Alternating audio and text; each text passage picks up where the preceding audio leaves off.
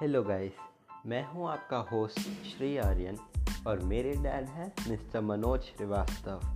आप सुन रहे हैं डैड सन एंड मेच्योरिटी इस पॉडकास्ट में हम बात करेंगे एक बाप और बेटे के बीच के रिलेशनशिप के और कैसे इस रिलेशनशिप को स्ट्रेंथन करती है मेच्योरिटी